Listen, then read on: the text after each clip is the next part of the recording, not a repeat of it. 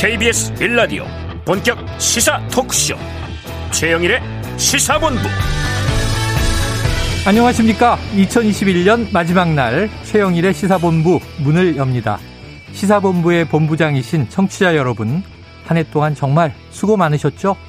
정말 정말 고생 많으셨습니다. 개인적으로 또 가족 사이에 있어서 화나고 슬프고 안타깝고 억울한 일도 있으셨을 거고요. 또 사회적인 사건 사고도 전해드렸지만 참 많았습니다.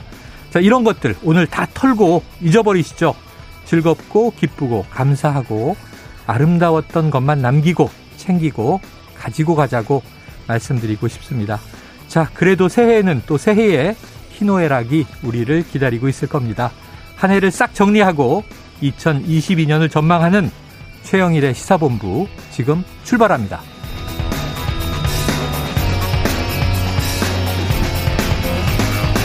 네, 1부에는요, 오늘의 핵심 뉴스를 한입에 정리해드리는 올해 마지막 한입 뉴스 만나실 수 있고요.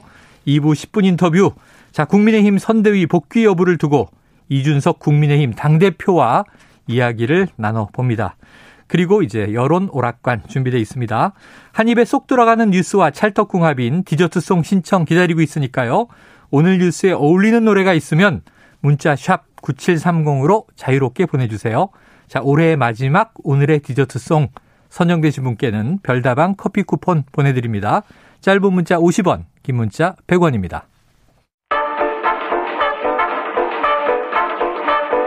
최영일의 시사본부 한입뉴스 네, 올해의 마지막 한입입니다. 한입뉴스 박정호 마이뉴스 기자 입을 크게 벌리고 계신 김준일 뉴스톱 대표 나와 계십니다. 어서 오세요. 안녕하세요. 이게 공교로운 게요. 음. 어제 박정호 기자 생일, 네. 오늘은 김준일 대표 생일. 음. 아. 네. 김준일 대표님이 동생이 되셨습니다. 아 예. 평생 맨날 동생이에요. 우리는 네. 연도는 안 따지니까. 연도 안 따지고. 연도 안 따져. 네, 감사합니다. 예. 자, 그래요. 첫 번째 이슈로 들어가 보죠. 어, 축하드립니다. 크크 올라왔어요. 시사 팽수님. 어, 별명 팽수? 목소리가 약간 네. 펭수 같다고. 아, 펭수 목소리? 어, 지금 네. 들으니까 비슷한 거 아, 그러네요. 네. 제가 하이톤, 이 시사계 흔치 않아 굉장한 하이톤이에요. 아, 좋아요, 좋아요. 네. 오늘 그러면 이제 하이톤으로 업해서. 자, 그런데 첫 번째 소식은 뭐 좋지는 않습니다만 필요한 이슈입니다. 지금 오늘 거리두기 연장 방침이 나온 거죠, 박 기자님? 네, 그렇습니다. 아, 이게 이제 우리가 좀 기대를 해봤던 부분이 있죠. 조금 완화가 되지 않을까 싶었는데요. 네, 4명까지 모일 수 있고 밤 9시에 영업이 종료되는 네, 식당 현행, 카페 기준 그렇습니다. 현행 이 거리두기가 2주 연장이 됐습니다. 네.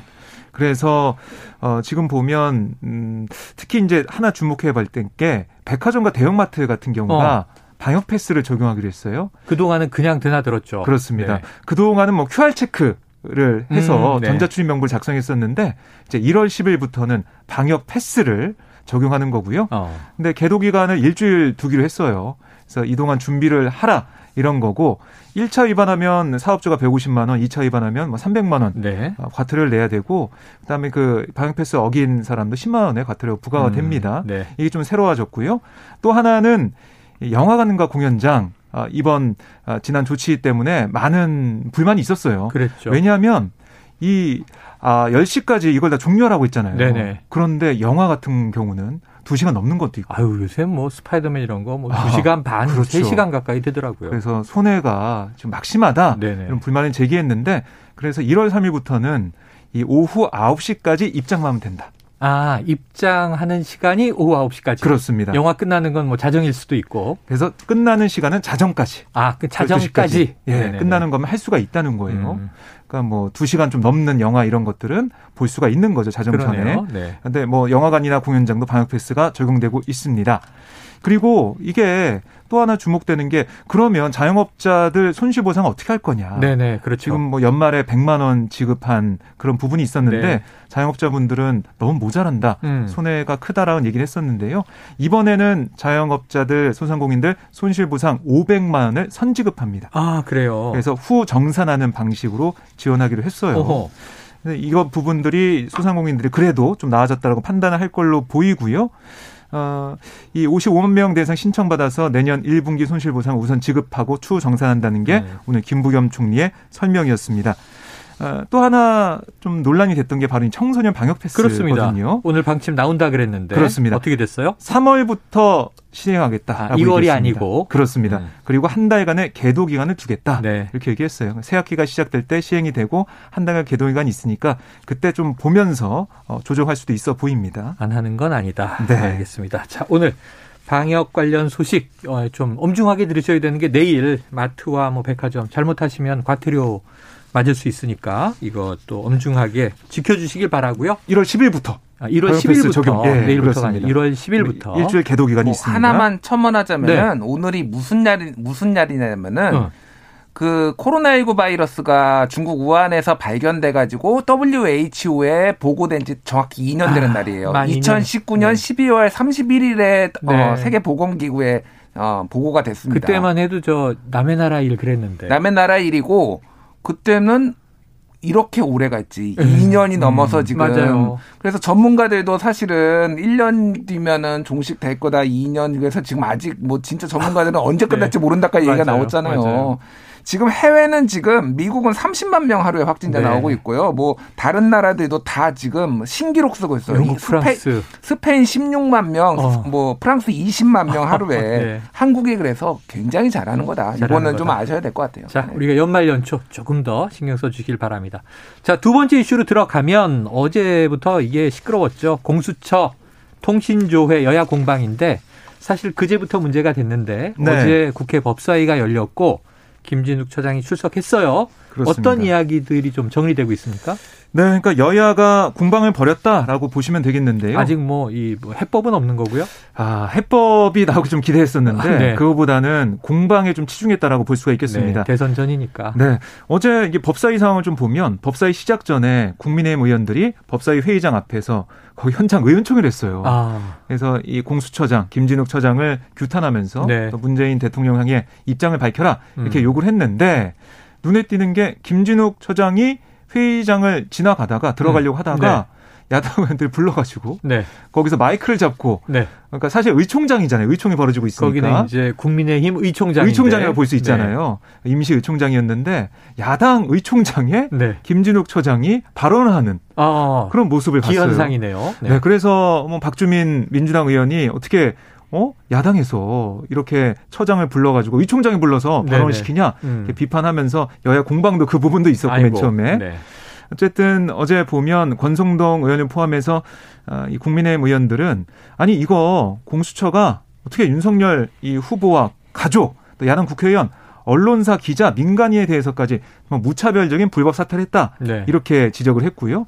전 정치 검찰을 없애겠다고 설치한 공수처가 제2의 정치 검찰이 됐다라고 어. 지적을 했습니다. 또 어떤 얘기까지 했냐면 문재인 정부에서 헌법재판소 연구관인 김 처장을 장관급으로 앉히니까 음. 야당 후보를 탄압하면서 보훈하는 게 아니냐. 아, 어, 이렇게까지 쏘아붙였습니다. 음. 여기에 대해서 김 처장은 뭐라고 했냐면 아니 이거는 성명, 주민등록번호, 주소, 가입일자 등의 정보를 조회했을 뿐 과도한 수사가 아니다. 그리고 검찰이 음. 59만 7천 건, 경찰은 188만 7천 건 통신 자료 조회했지만 공수처는 135건에 불과하다. 네. 왜 공수처만 가지고 사찰이라고 하냐. 음. 이 사찰은 특정 대상을 지정하고 감시하는 건데 공수처는 법적 근거로 통신 조회를 한 거지 사찰이 아니다. 라고 반박을 했습니다. 음. 아, 물론 여야 의원 할 것 없이 과잉 수사 의혹을 제기했어요. 그랬더니 네. 뭐 인정한다, 되돌아볼 점이 있다 이렇게 답을 했지만 네. 뭐 야당 의원들만 표적해서 사찰하고 이런 건 아니다. 수사를 하면서 특히 이제 고발사주 의혹이겠죠. 수사하면서 그 관련된 번호를 확인하기 위한 그런 수사의 하나의 그런 방안이었다라고 설명했습니다. 자, 그런데 관련해서 지금 윤석열 후보 지금 이제 이 지방을 돌면서 아주 거센 발언을 했어요. 음. 이게 본인과 뭐 배우자, 뭐 누이 동생 얘기도 나오고 네. 가족들도 이게 사찰이다, 불법 사찰이다 하면서 어, 이 얘기가 뭐 미친 사람들, 미친 짓 이런 표현까지 나왔는데 음. 어, 이게 좀 어떻게 보세요? 이 거센 발언 필요한 겁니까? 의도적이고 정략적이다, 정치적이다. 의도된 이렇게. 것이다. 예, 예. 왜냐하면은 지금 윤석열 후보 지지율이 많이 빠졌잖아요. 네, 지금 그렇죠? 하락이 어디까지 어, 될지도 모르는 상황인데 네.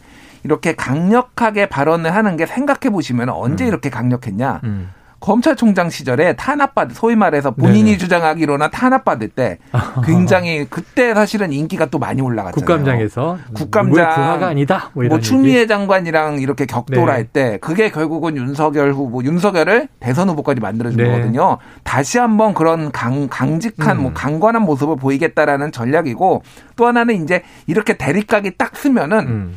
예, 결집을 합니다. 네. 지지층이. 네. 그러니까 지금 지지층 결집을 위해서 이제 했다라고 보면 되는데 왜냐하면 또 TK 대구 경북에서 예전에 민주당 가려다가 국민의힘 갔다 그러고 발언 이후로 되게 많이 빠졌어요. 맞아요. 지금. 부득이 이런 표현 예, 나왔죠. 예, 예. 음. 그래서 이제 지지층 결집을 위한 건데 문제는 이렇게 대립각을 세우면은 세울수록 소위 말하는 중도층에서 네. 중도층은 지지층 결집보다는 이 사람이 어떤 메시지를 내고 어. 떤 정책적 비전을 가지고 있느냐를 많이 따 지는데 네. 그게 실종되면은 아. 오히려 더 이완될 수 있다. 그런 부분은 지지층 그러니까 뭐 보수는 끌어올 수 있으나 음. 지지율 오르는 데는 한계가 있을 수 있다. 이런 딜레마가 사실은 있어요. 근데 네. 일단은 지금은 강하게 나가야 된다라는 정략적 판단이 지금 네. 서 있는 겁니다. 자, 연말에 뭐 이게 쉽지 않으니까 이렇게 음. 되는 걸 텐데 집토끼를 잡으려면 산토끼가 떠나고 음. 네. 산토끼를 잡으려 하니 또 집토끼가 흩어지고 지금 이제 이런 좀 이 힘든 양상에서 음. 거센 발언이 의도적으로 나오는 것이다 얘기를 해주셨어요. 자 그런데 이 이재명 후보도 이 사찰 논란에 대해서는 입장을 냈네요. 네, 그러니까 이게 법령에 의한 행위니까 아. 법에 있는 거니까 사찰해야 수 없다라고 네. 얘기는 했어요. 어, 그런데 이게 통신자료 조회가 야당 인사들이 집중된 것에 대해서는 음. 야당만 했다면 충분히 의심받을 만한 일이고 음. 문제 제기할 만한 일이다.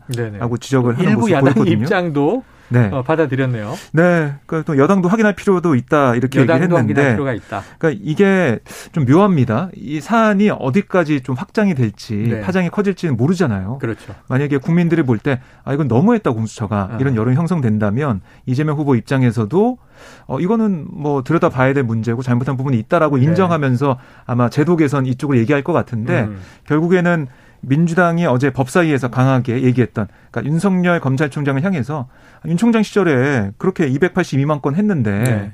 그건 어떻게 된 거냐 네. 윤노란불 아니냐 음. 이런 공세하는 약간 좀 결이 다르게 예. 아, 약간 좀 열려 놓은 그런 자세로 좀 상황 좀 봐야 된다. 네. 하지만 이게 어, 충분히 의심받을 만한 일이지만 뭐 사찰이라 할 수는 없다. 이 정도 어. 스탠스만 좀 보이는 것 같아요. 불법은 아니지 않느냐. 네. 자, 오히려 강한 공세는 김진욱 공수처장이 음, 음, 음. 검찰이 하면 수사고 왜 공수처가 하면 사찰입니까? 이런 항변이고 우리는 이제 고발 사주 관련 해서일 텐데요. 박지원 국정원장도 통신조회했다 네. 이런 얘기를 했죠. 제보 사주 여기에. 네. 자 그래요. 야당만 했다면 의심받을 만하다. 결국 어제 법사위에서 제일 좋은 건 이 정권 여야가 바뀌었을 때 세월호 참사 때 유가족에 음. 대해서 음. 통신조회한 것을 민간이 사찰 아니냐 그랬었거든요. 네. 입장이 바뀌면은 또 이 달라지더라고요. 예, 그러니까 오늘 제도 개선이 필요한 거죠. 아침에 음. 그 민주당 중진의원하고 잠깐 통화를 했는데 네. 좀 그러더라고요. 그러니까 이게 우리가 야당일 때 어, 사찰 문제를 제기했던 그런 부분 똑같은 거다. 근데 이거를 그동안 바꾸지 않고 가만히 지켜봐서 음. 지금 또 윤노남부라고 얘기하는 것은 좀 문제가 있는 거 아니냐. 네. 제도 개선을 또 계속 강하게 얘기하는 게 민주당 입장에서 맞다. 이렇게도 얘기하더라고요. 그래요. 자, 잠시 후 1시에 2부가 시작되면 저희가 이준석 국민의힘 대표를 인터뷰해서 음. 바로 방송이 나갈 텐데요. 녹음 방송이긴 한데 네. 지금 김종인 위원장, 총괄선대위원장하고 오찬 중이잖아요. 예. 직전에 직전에 인터뷰를 마치고 5분 전에 뛰쳐나갔습니다. 어. 네. 그래서 오늘 나눌 이야기를 좀 미리 들어볼 수 있는 시간이었는데 어. 같은 메시지가 나올지 또 전혀 다른 결과가 나올지 궁금해 죽겠습니다. 자, 오늘 이준석 대표, 김종인 총괄 선대위원장 오찬 선대위 갈등이 해결될 것인가? 박 기자님 어떤 얘기들 나오고 있습니까? 네, 지금 뭐 오찬장에서 나올 얘기들은 사실 또 어, 상상이 되죠. 다 예상을 좀 할 수가 있습니다. 네. 이준석 대표가 계속 얘기해왔던 것은 아, 선대위 이대로는 안 된다. 아. 그러니까 제로 베이스에서 다시 시작해야 된다. 어, 해체 수준의 재구성해야 한다. 네. 네. 그걸 얘기하면서 아니 지금 어제 인터뷰 같은 내용을 들어봐도 메머드가 지금 정상이 아니다. 네. 그 메머드 선대위가 음. 아, 정상이 아니라는 거고요. 뭐 개썰매를 차라리 끌고 오든지 네. 다른 걸 타고 다녀야 된다. 네. 이렇게도 얘기를 했고 그리고 아, 이제는 60대 빼고는 다 포위당했다. 음. 이렇게 지금 상황을 안 좋게 좀 보기도 했습니다. 네, 네. 그리고 이회창 전 총재 아, 그 당시에 네네. 거의 뭐 대세였잖아요. 그랬죠. 대세였다가 좀 무너져 내리는 모습 음. 이것까지 좀 빗대면서 음. 걱정을 좀 하던데요. 네. 그러니까 그런 비슷한 부분이 있어요. 사실 어떻게 보면 이회창 총재 같은 경우도 그 당시에 뭐 대쪽 이미지가 있었잖아요. 그랬죠. 그런데 아들 병역 의혹 음. 이게 좀 불거지면서 대쪽 이미지에 금이 갔습니다. 음. 그러면서 좀 무너져 내린 면이 있고 그다음에 윤석열 후보 같은 경우도 공정과 상식을 내세우면서 네네. 네. 정치권에 대비를 했는데 봤더니 본부장 의혹, 아, 가정 리스크, 리스크. 네, 그게 좀 불거지면서 공정과 상식에 금이 가는 거 아니냐 이런 우려를 하는 게 아닐까. 네. 제가 볼 때는 이준석 대표의 그런 느낌이 좀 느껴졌습니다. 그래요. 그런데 그 충심은 또 있다 하더라도 네. 당연히 뭐 당 대표인데요. 당의 이제 지도급인데. 음. 근데 문제는 이게 울산 회동 전에 자맹과는 다르게 지금 지지층 내부에서도 비토론도 나와요. 지금 김 대표님은 이 이준석 대표의 행보 어떻게 보십니까? 일단 본인이 이제 언론 인터뷰에서 한번 밝힌 적이 있는데 음. 소위 말해서 이제 박근혜 탄핵과 진박 사태에 대한 음. 트라우마가 있다. 겪었었죠. 겪었죠. 음. 그러니까 본인은 박근혜 대통령이 발탁을 한 인물이고 그래서 박근혜 대통령에 당연히 애정을 가지고 있었겠죠. 근데 네. 주변에서 아첨하거나 아. 진짜 뭐 진, 진짜로 박근혜인가요? 진심 박근혜인가 제가 진박이 뭐의 줄임말이죠? 그러니까 그런 사람들이 네, 진짜 주변에 친박 그때. 진짜 친박이었나요? 친박이 있고 또 진박이 있었죠. 그러니까요. 음, 예. 진박 비박 반박 다 있었습니다. 음, 뭐 종박 뭐 옛날에 종박 엄청, 종박도 있었네. 예, 엄청 많았어요. 그러니까 그러니까 그런 사람들이 한 것에 대해서 그러니까 진짜 트라우마가 있는 것 같아요. 본인이 어. 트라우마라는 단어를 썼어요. 네네. 심지어 인터뷰에서 그러다 보니까 이게 조금 양상이 다르다. 음. 저는 그렇게 봐요. 무슨 얘기냐면은 그러니까 선대위에 지금 복귀를 할 만한 명분이 별로 없다라는 네. 거예요. 음. 선대위의 인적 쇄신을 계속 주장을 하고 그렇죠. 있잖아요. 음. 오늘 김종인 선대위원장은 그 인적 쇄신을 어, 당근으로 끌어, 끌어들이기보다는 음. 설득을 하겠다라는 아. 거고 얘기를 한번 들어보겠다라는 네. 거예요. 그러면은 오늘 지금 만나고 있지만은 이걸로 갑자기 뭐 화해가 아. 딱 이뤄가지고 갑자기 선대위 전면 복귀, 뭐 정격 복귀 이런 거는 나올 가능성 높지 않다. 아. 일단은 내년 초까지 이어질 것 같아요. 내년 초까지 네. 이 상황은 네. 이어진다. 그런데 국민의 입장에서는 네. 연말에 다 털고 새로운 마음으로 새해를 맞는 게 맞는데 음. 지금 한 11시간 좀 넘게 남았으니까 네. 이 안에 좀 화합을 안에. 네, 이뤄야 될 것 같은데 근데 어제 윤석열 후보 얘기를 들어보면 아, 선거 두 달 남기고 쇄신하라는 건 선거를 포기하라는 네. 악의적인 공세다 이런 얘기까지 했거든요. 아, 그러게요. 그러게요. 이게 어떻게 접점을 만들 수 있을지는 참 미지수입니다. 오늘은 지금 김종인 총괄 선대위원장과 이준석 대표가 만나는 거지만 또 중요하게는 이제 윤석열 후보의 입장도 이제 있는 것이죠. 네. 자, 이야기는 좀 우리가 분석을 더 해봐야 될 것 같습니다. 이거는 오늘 그 국민의힘 측에서 정말 이제 68일 남은 선거에 중요한 영향을 미치는 변수니까 이 점심시간 교통정보를 먼저 듣고 올게요. 교통정보센터의 김한나 리포터 나와주세요. 네, 시각 교통정보입니다. 올해 마지막 날이라 출근길 교통량은 없었는데요. 내일은 해맞이를 보기 위해서 강원 동해안에 하루 평균 30만 대가 넘는 차량이 몰릴 것으로 예상됩니다.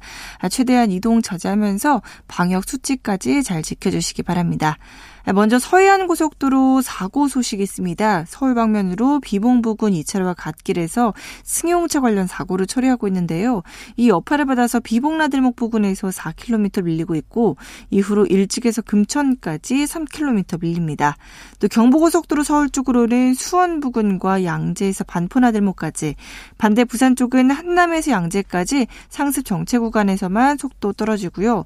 영동고속도로 강릉 쪽으로는 신갈분기점 부근 부근에서 마성터널 부근까지 작업을 하고 있어서 3km가량 여파받고 있습니다. 또 중부 내륙고속도로 창원 방면으로는 여주분기점에서 감곡 부근까지 4km 정체되고요. 이후로 문경세제 부근 1차로에서도 사고를 처리하고 있어서 4km 정체입니다. KBS 교통정보센터였습니다.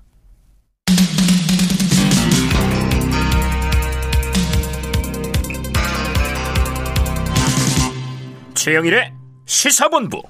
네, 이게 여야 뭐 다 공히 제가 지금까지 보아온 여느 대선과 좀 다른 지점이 뭐냐면 후보 교체론이에요. 네. 음. 뭐 이런 얘기가 일부 있을 수는 있어요. 뭐 이제 정말 비호감 강력한 소수 그룹이 그런 문제 제기를 할 수는 있지만 이게 여론조사의 결과를 보면 광폭이에요. 깜짝 놀랐어요. 음. 박 기자님 어느 정도 뭐 지금 분위기예요? 아니 지금 보면은 특히 이제 보수 진영 네네. 국민의힘 지지층에서는 뭐 10명 중에 7명 정도 후보 교체할 용의가 있다 해야 된다 이런 얘기까지 나오고 네. 있거든요.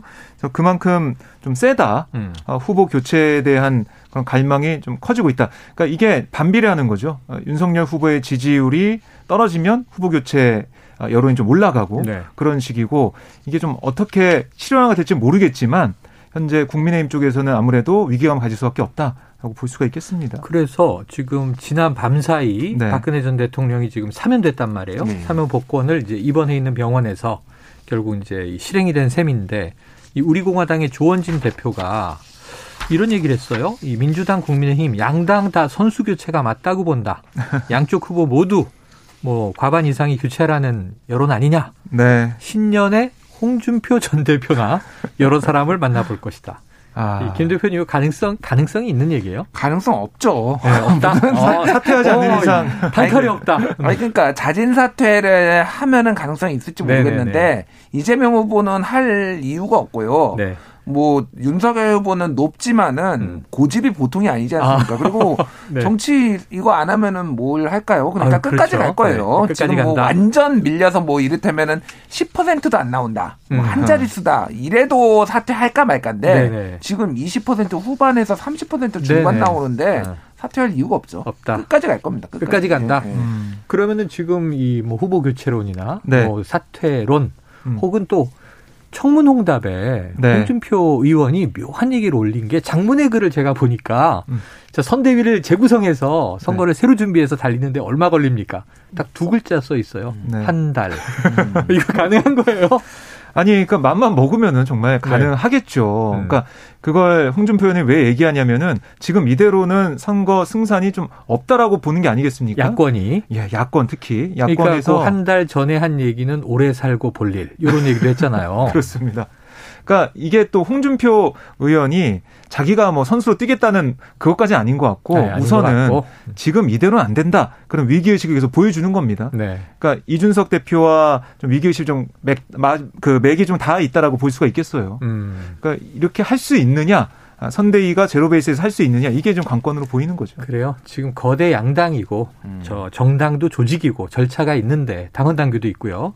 아까 김준일 대표님이 후보 교체 가능성 없다 단칼에 이제 얘기하셨으니까 이 얘기는 여기서 정리를 하는데 또 하나의 변수가 등장을 했습니다. 아까 잠깐 언급드렸지만 네. 지난밤 사이에 사면 복권된 박근혜 전 대통령 음. 그렇다면 이제 정치적인 발언도 나오는 거 아니냐. 어제도 뭐 이제 지지자들이 병원 앞에서 폭죽도 쏘고 그랬대요. 음, 네. 축하 이제 카운트다운도 네, 모임을 한 것 같은데 아 어제 카운트다운은 하루 먼저 했군요. 예, 그러니까 왜냐하면 어제 오늘 0시에 네네. 3일이 그러니까 되는 거니까. 오늘 0시, 예, 지난 0시. 예, 맞춰서 카운트다운도 하면서 축하하는 그런 또 일도 있었습니다. 그래요. 그러면 이제 이 박근혜 전 대통령의 향후 메시지들이 음. 대선 판도에는 어떤 영향을 줄 것인가 이게 관심인데 어제 메시지는 안 나왔더라고요. 메시지는 안 나왔고요. 다만 이제 그 책을 냈어요. 책이 어제 책이 나왔어요? 예, 책이 나왔는데 여기에 어, 소위 말해서 이제 그 탈당파들에 음. 대해서 당시에 이제 탄핵을 놓고 그래서 바른미래당으로 이제 가, 아. 갔던 이제 바른정당을 거쳐서 바른미래당 갔죠. 지금 모여 있지만 그때로 보면 이제 찬탄 세력과 예. 반탄 음. 세력이 예. 있었던 거죠. 그 사람들에 대해서 섭섭함과 뭐 이런 거를 했는데 좀 아. 읽어드리면은 네.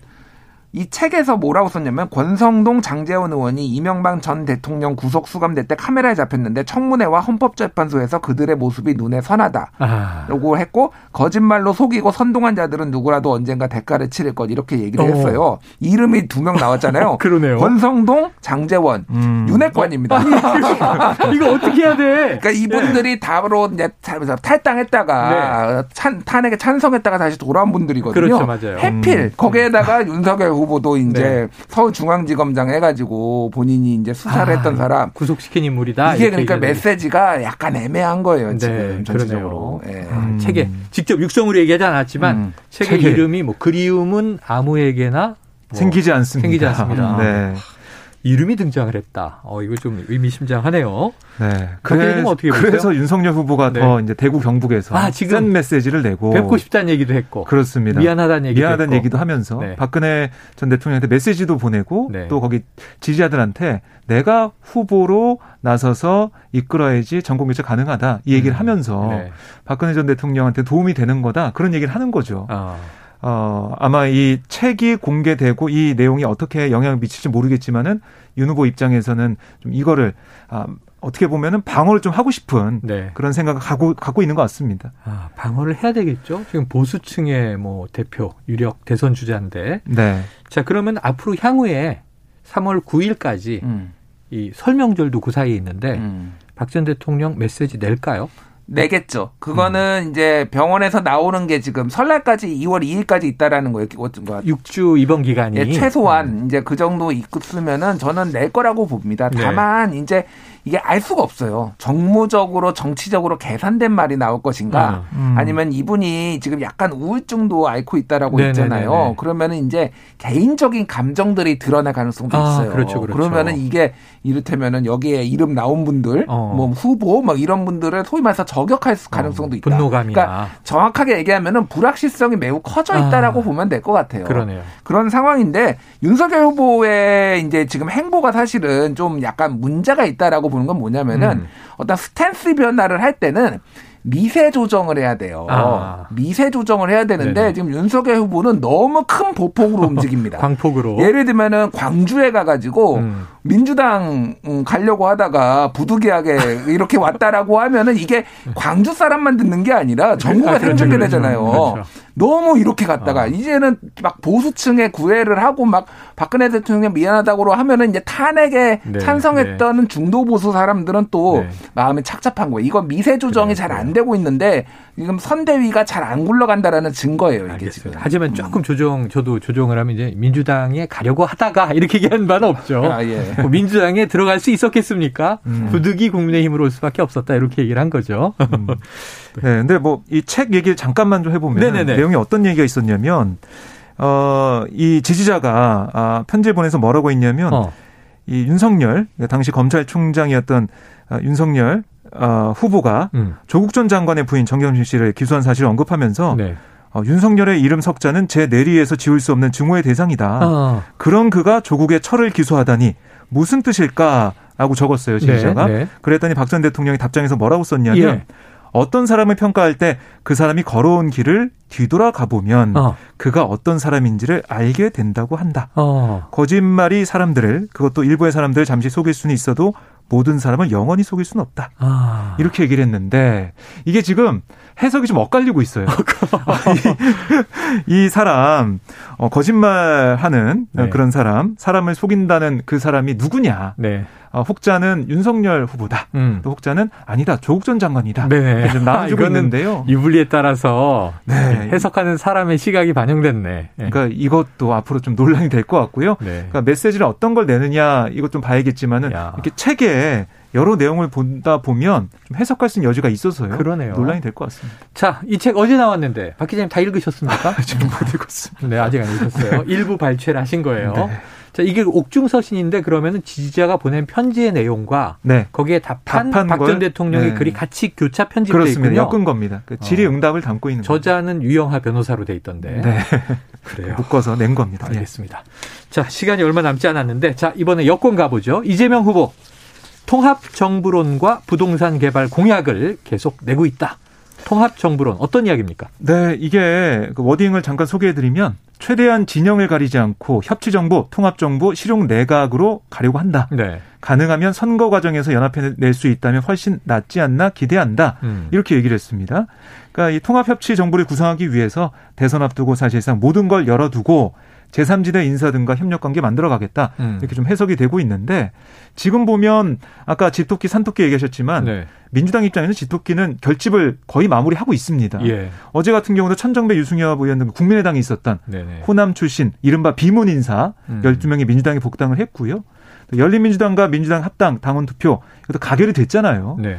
집토끼는 결집을 하고 이제 마무리하고 산토끼인 중도층 공략 가겠다 이런 건데 음. 그래서 이게 예사롭지가 않은 게 송영길 대표가 안철수 국민의당 대선 후보와 네, 김동연 네. 새로운 물결 대선 후보한테 러브콜을 보냈잖아요. 아, 그랬죠. 그리고 그때 뭐 총리 같은 내각제 요소를 활용해서 음.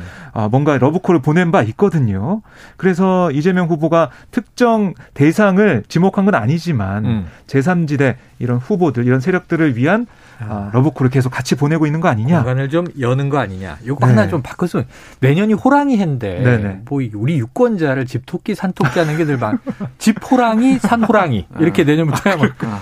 김 대표님 어떻게 보십니까? 통합 통합 정부론? 이게 이제 크게 과거 사례를 보자라면은 그 연합에 있어서 두 가지 사례가 있죠. 네. DJP 아, 하나는 DJP 노무현 연합. 정몽준. 그렇죠, 그렇죠. 노무현 정몽준은 비등한 상황에서 이제 여론조사로 단일화를 네. 한 것이고 DJP는 한쪽이 우월한 상황에서 공동 정부를 내세운 거예요. 그렇죠. 이재명 후보가 탄탄하고 나머지는 음. 지지율이 차이가 많이 나니까 한마디로 DJP 같은 공동 정부를 어. 내세워서 예. 승리를 굳히겠다라는 거예요. 음. 다만 이제 거기에 응할지 아, 뭐 계속 얘기하지만은 정권 심판 같이 하겠다라는 거냐. 음. 이제 뭐윤 석열 아니 야 저기 안철수 후보의 입장 네. 그거잖아요. 음. 훨씬 사실은 오른쪽에 우, 우 쪽에 우파 쪽에 소위 말해서 뜯어 먹을 게 많습니다. 그쪽에 아. 표가 표가 많기 때문에 지금은 여기에 응할 가능성은 현재는 낮다. 낮다. 근데 앞으로 시간이 더 지나면 한 달 뒤에 2월에 가면은 어떻게 될지 모른다 이렇게 볼 수 있을 것 같아요. 그래요. 음. 지금 보니까 윤석열 후보 지지율이 이제 빠지는